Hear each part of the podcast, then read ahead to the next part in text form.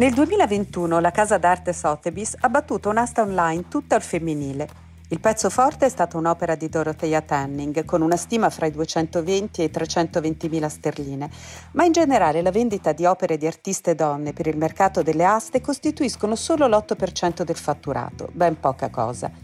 E sono pochissime quelle che superano il milione. Sempre da Sotheby's, un quadro di George O'Keeffe è arrivato a quasi 45 milioni di dollari, così come almeno tre dei famosi rani di Louise Bourgeois hanno realizzato fra i 15 e i 30 milioni di dollari. E poi ci sono Tamara Dell'Empic, Jenny Saville e fra le artiste non contemporanee ci sono state aste con Artemisia Gentileschi ed Elisabeth Vigée-Lebrun.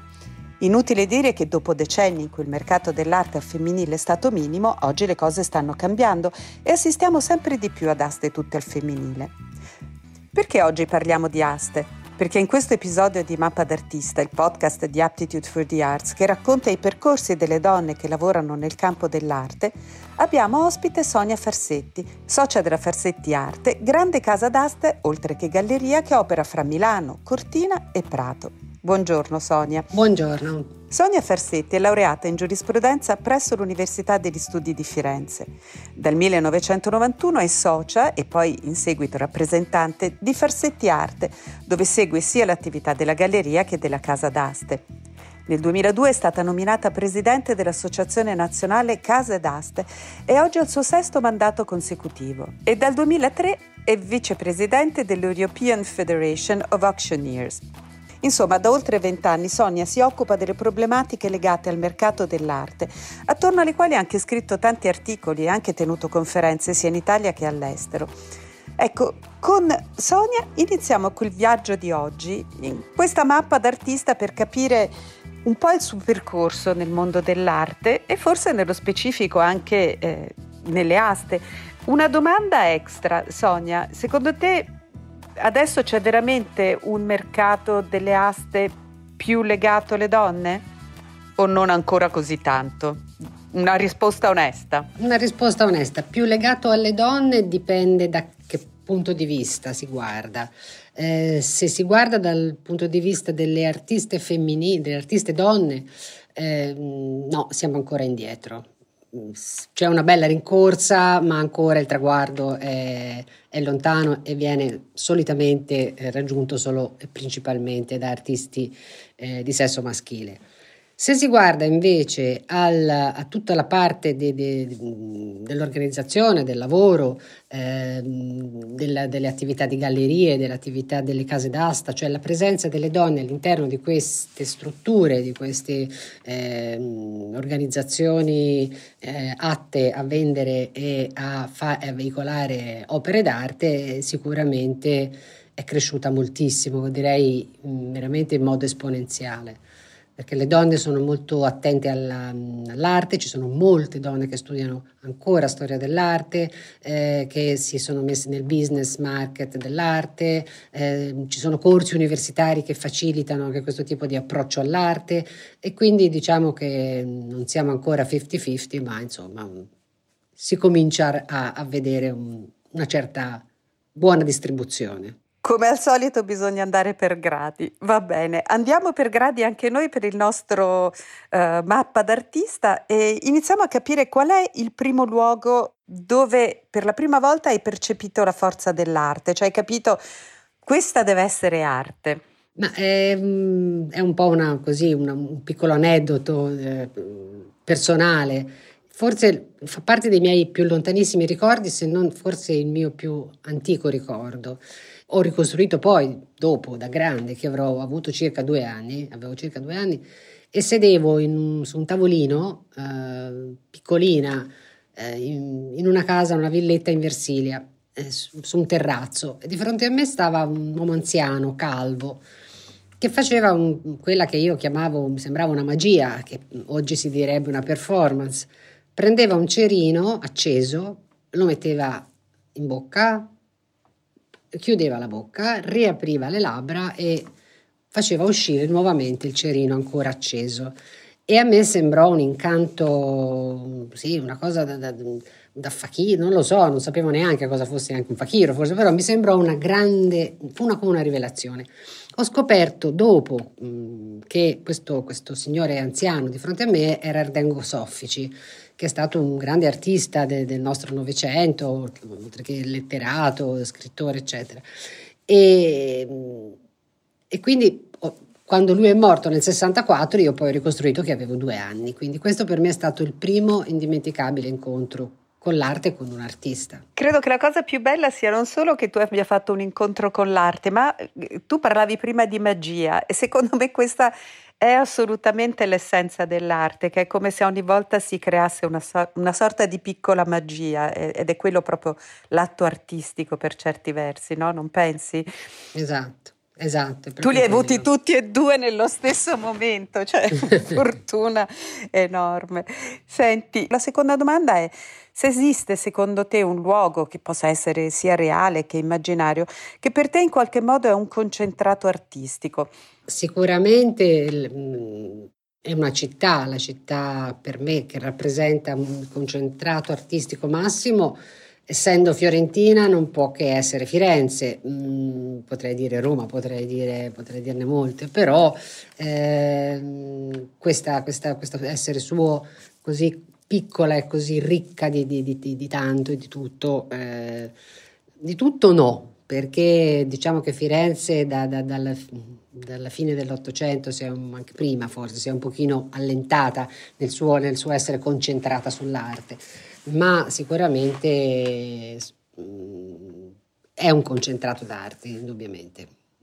Ha un peso specifico nel suo essere piccolo che pesa tanto, ecco, mm, questo sicuramente per me. Tu per esempio rispetto al futuro Vedi dei segnali in un certo senso di ripresa, come dire, di, di, Firenze, un tentativo di essere di nuovo un centro importante aristi- artisticamente o, o, ancora non ci siamo, secondo te?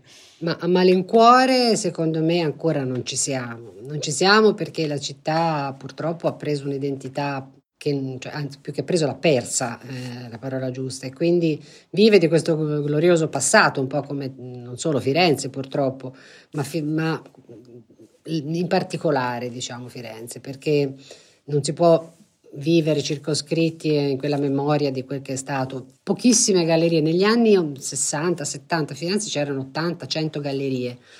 Oggi d'arte moderna parlo, eh, quindi non parlo degli antiquari che pur, pur soffrono anche oggi, anche loro, ma le gallerie d'arte moderna ce n'erano veramente un 60, 70, c'erano tante. Gli artisti si giravano fra, fra le gallerie, era un mondo abbastanza vivace.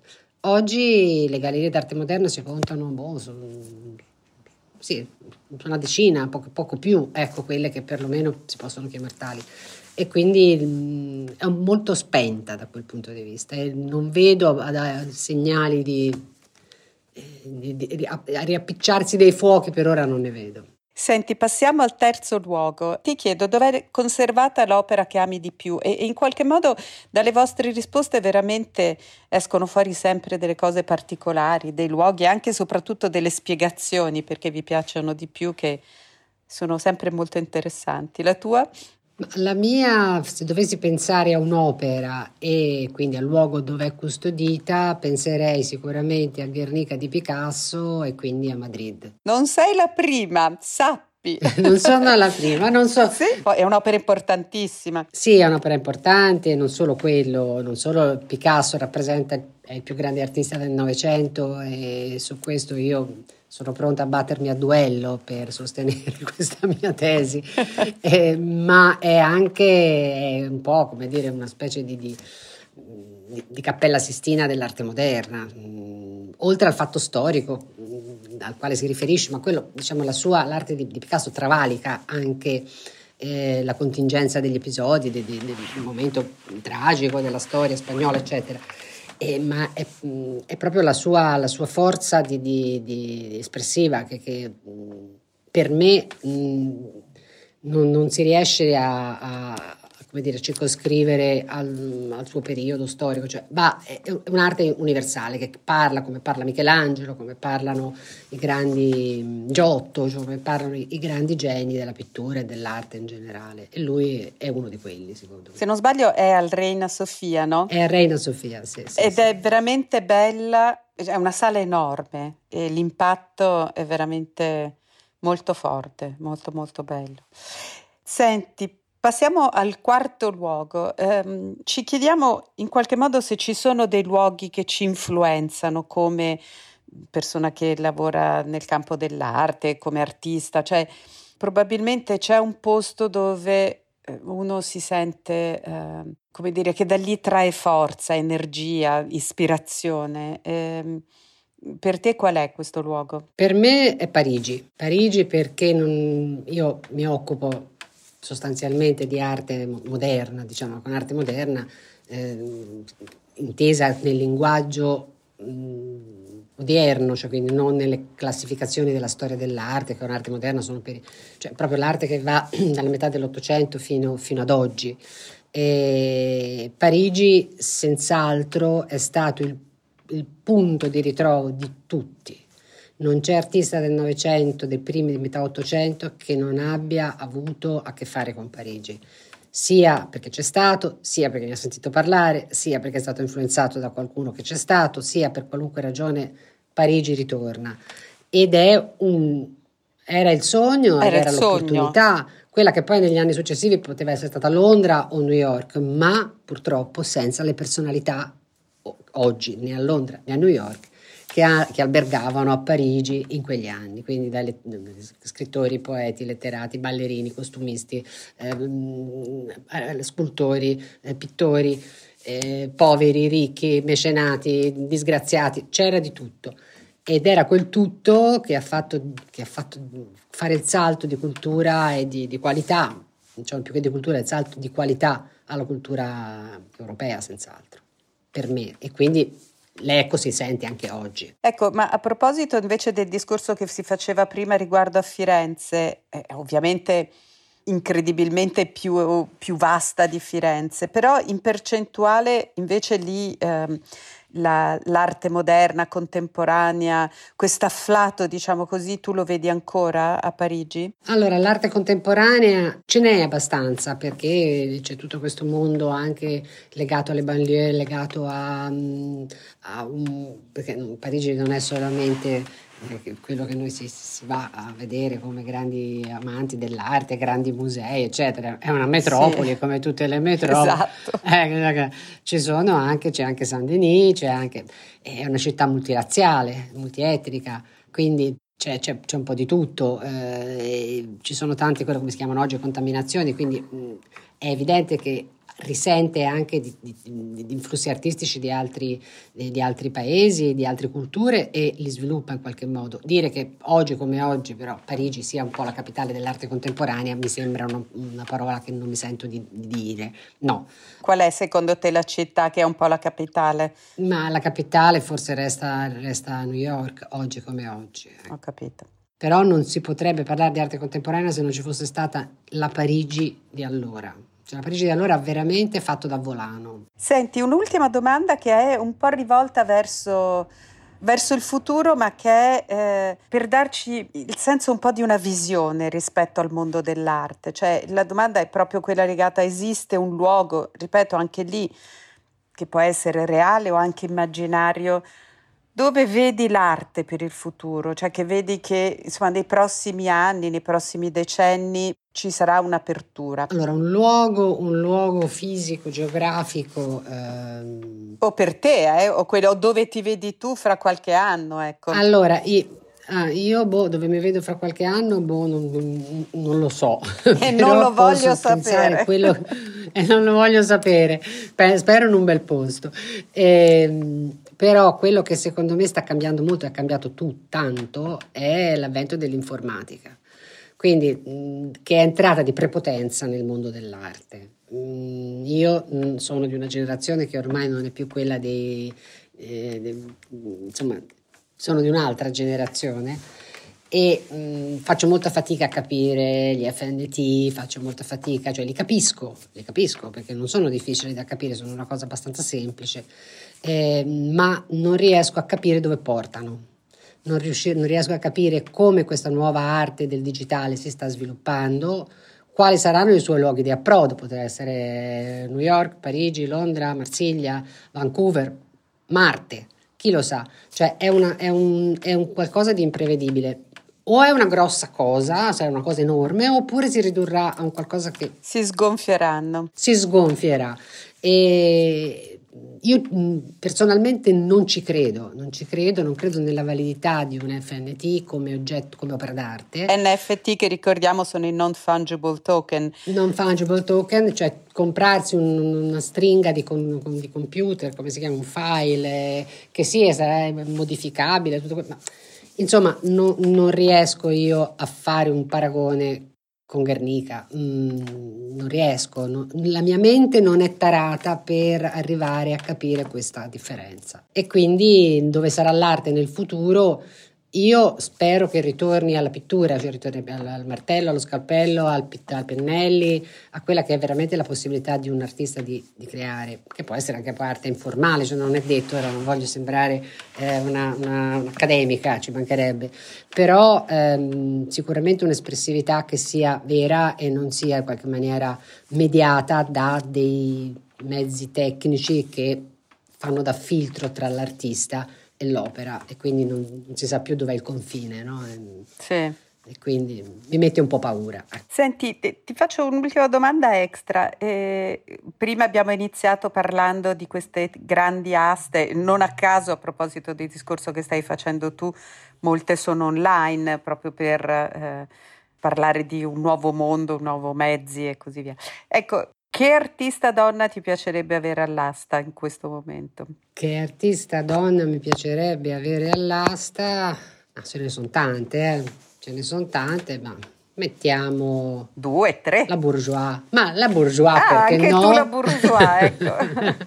anche perché tu la no? bourgeois. Eh, ma anche eh, la, la, come si chiama? La Sonia Delaunay, perché no? Certo. Eh, raffinatissima, mm, la Gonciarova, perché no?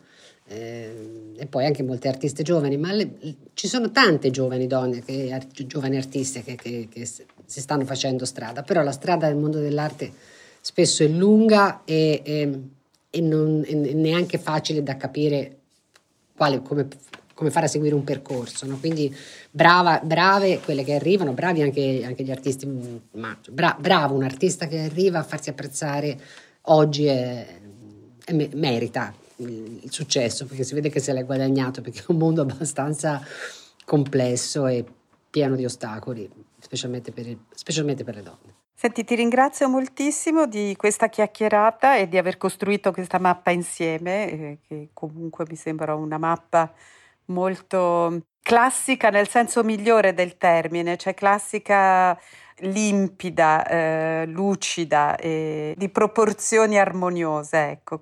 Ti ringrazio moltissimo di questa chiacchierata e io ringrazio te e ti saluto e, e buona prossima asta. Grazie, grazie ciao, ancora. grazie mille. Ciao Sonia, ciao, ciao, ciao, ciao, ciao grazie. Avete ascoltato Mappa d'artista di Francesca Filiasi per Aptitude for the Arts, producer Lucrezia Ponzano, in redazione Valeria Picarone e in cabina di regia Dario Forlani.